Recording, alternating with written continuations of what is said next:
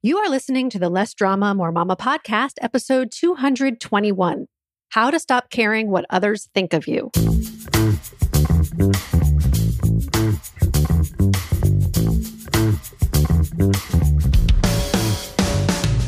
This is Less Drama, More Mama, the podcast for moms who want to feel calm, in control, and confident about how to handle anything life throws their way.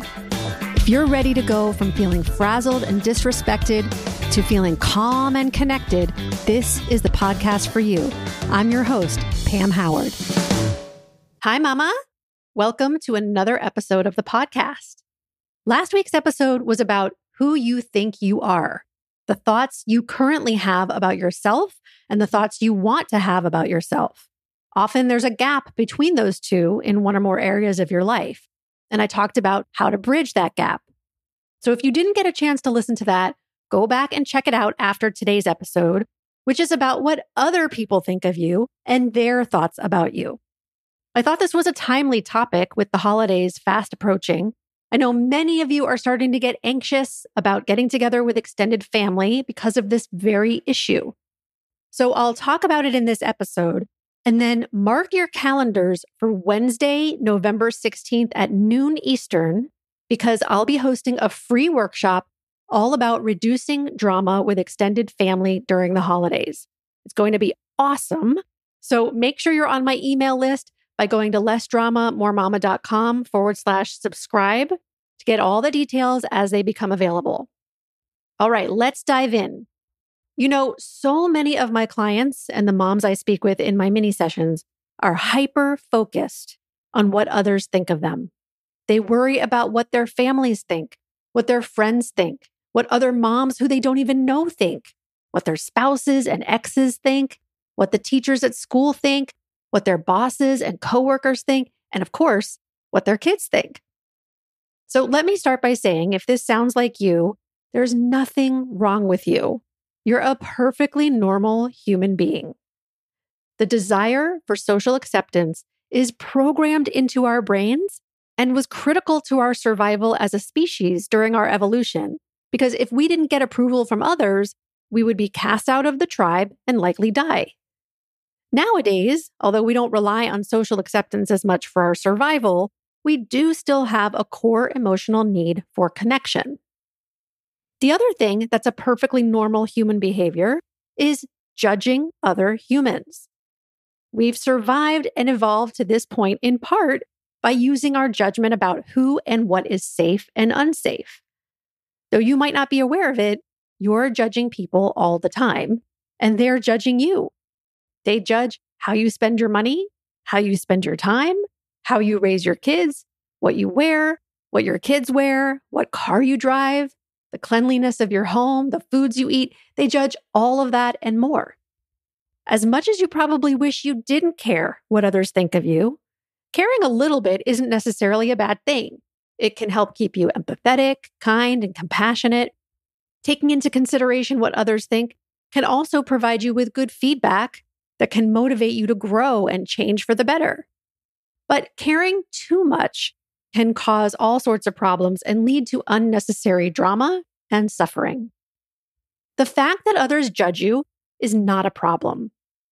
I repeat, this is not a problem. It's what you make their opinions mean about you that can be a problem. When you choose to make other people's opinions relevant, you run the risk of basing your feelings about yourself on what they think of you instead of deciding what you think of you, which again, I talked about in last week's episode. If you've been following me for a while, you might have heard me say that other people's opinions have nothing to do with you. So let me explain that. If other people's opinions were about you, then everyone would have the same opinion of you. But they don't. Some people have favorable opinions of you, and some people have unfavorable opinions of you. For example, some people will think you're selfish for leaving your kids with a babysitter three times a week while you go to the gym. Others will admire your commitment to self care. Some people will think your decision to buy your second grader an iPad is sensible. Others will think it's egregious and irresponsible. Some people will think your style of parenting is too strict or too lenient.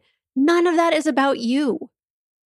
Opinions are just thoughts, and thoughts differ from person to person based on their core beliefs, past experiences, and interpretations.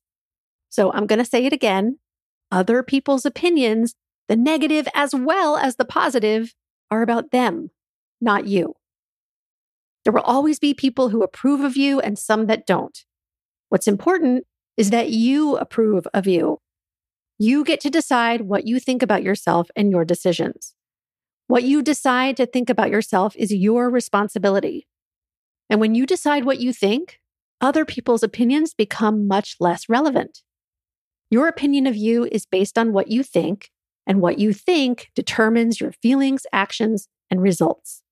So allow others to disapprove of you. It's not their job to make you feel worthy and accepted, it's yours. Let's say you want your child's teacher to think you're a good mom. What you really want is for you to think you're a good mom. The validation you get from the teacher acts like permission for you to believe it for yourself. But you don't need permission to believe you're a good mom. You just get to decide that's who you are. And the more you practice believing and becoming the version of yourself that believes it 100%, the faster you'll see that being reflected in your reality. When you're dependent on that external validation and reassurance that you're doing a good job, you never learn how to cultivate it from within. And you give away all of your power to that other person to decide who you believe you are. I was coaching a woman the other day who admitted to me that she'd been spending a lot of time working in her business and less time with her family. Her mother noticed this and said to her, You don't have balance in your life. My client became very frustrated and started defending herself and explaining why she was spending her time the way she was.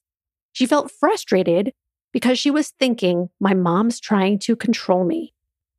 I said to her, Suppose you were standing in line to buy something at Home Depot, and the woman behind you said, You don't have balance in your life.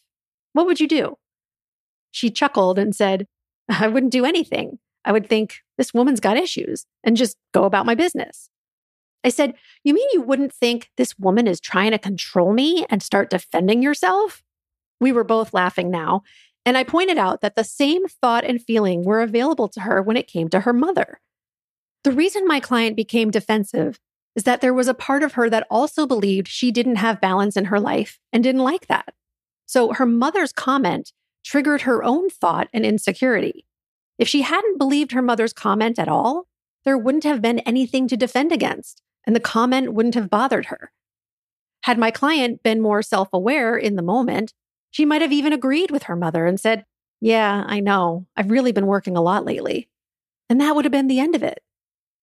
What other people think doesn't have the power to upset you. Only your thoughts about what they think can do that. And the crazy thing is that most of the time, we have no idea what other people think. Even when they tell us what they're thinking, we don't actually know that they're telling the truth. I love the quote that says, You wouldn't worry so much about what other people think of you if you knew how seldom they did. Most people are not thinking about you as much as you think they are because they're too busy thinking about themselves and worrying what other people are thinking about them. Did you know that you can just choose to believe that other people are thinking amazing things about you all the time? You can. What you think is the only thing that ever matters because your thoughts create your feelings, actions, and results. Imagine the feeling you would have if you believed that other people's thoughts about you didn't matter nearly as much as the thoughts you have about yourself. And you intentionally chose thoughts about yourself that made you feel proud of who you are. Last week, I encouraged you to list all the thoughts you want to believe about yourself and practice believing them. This week, I want you to write down what you want other people to think of you.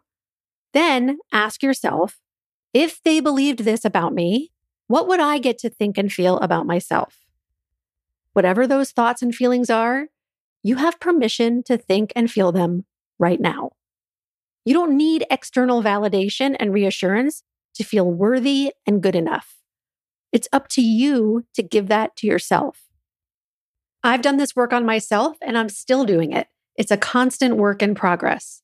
And I've helped numerous clients stop worrying what other people think by stepping into their power and focusing on their own opinions of themselves and repairing their relationships in the process.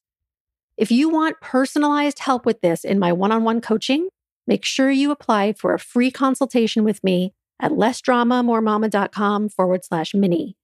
Remember, their opinion is about them, and it's none of your business.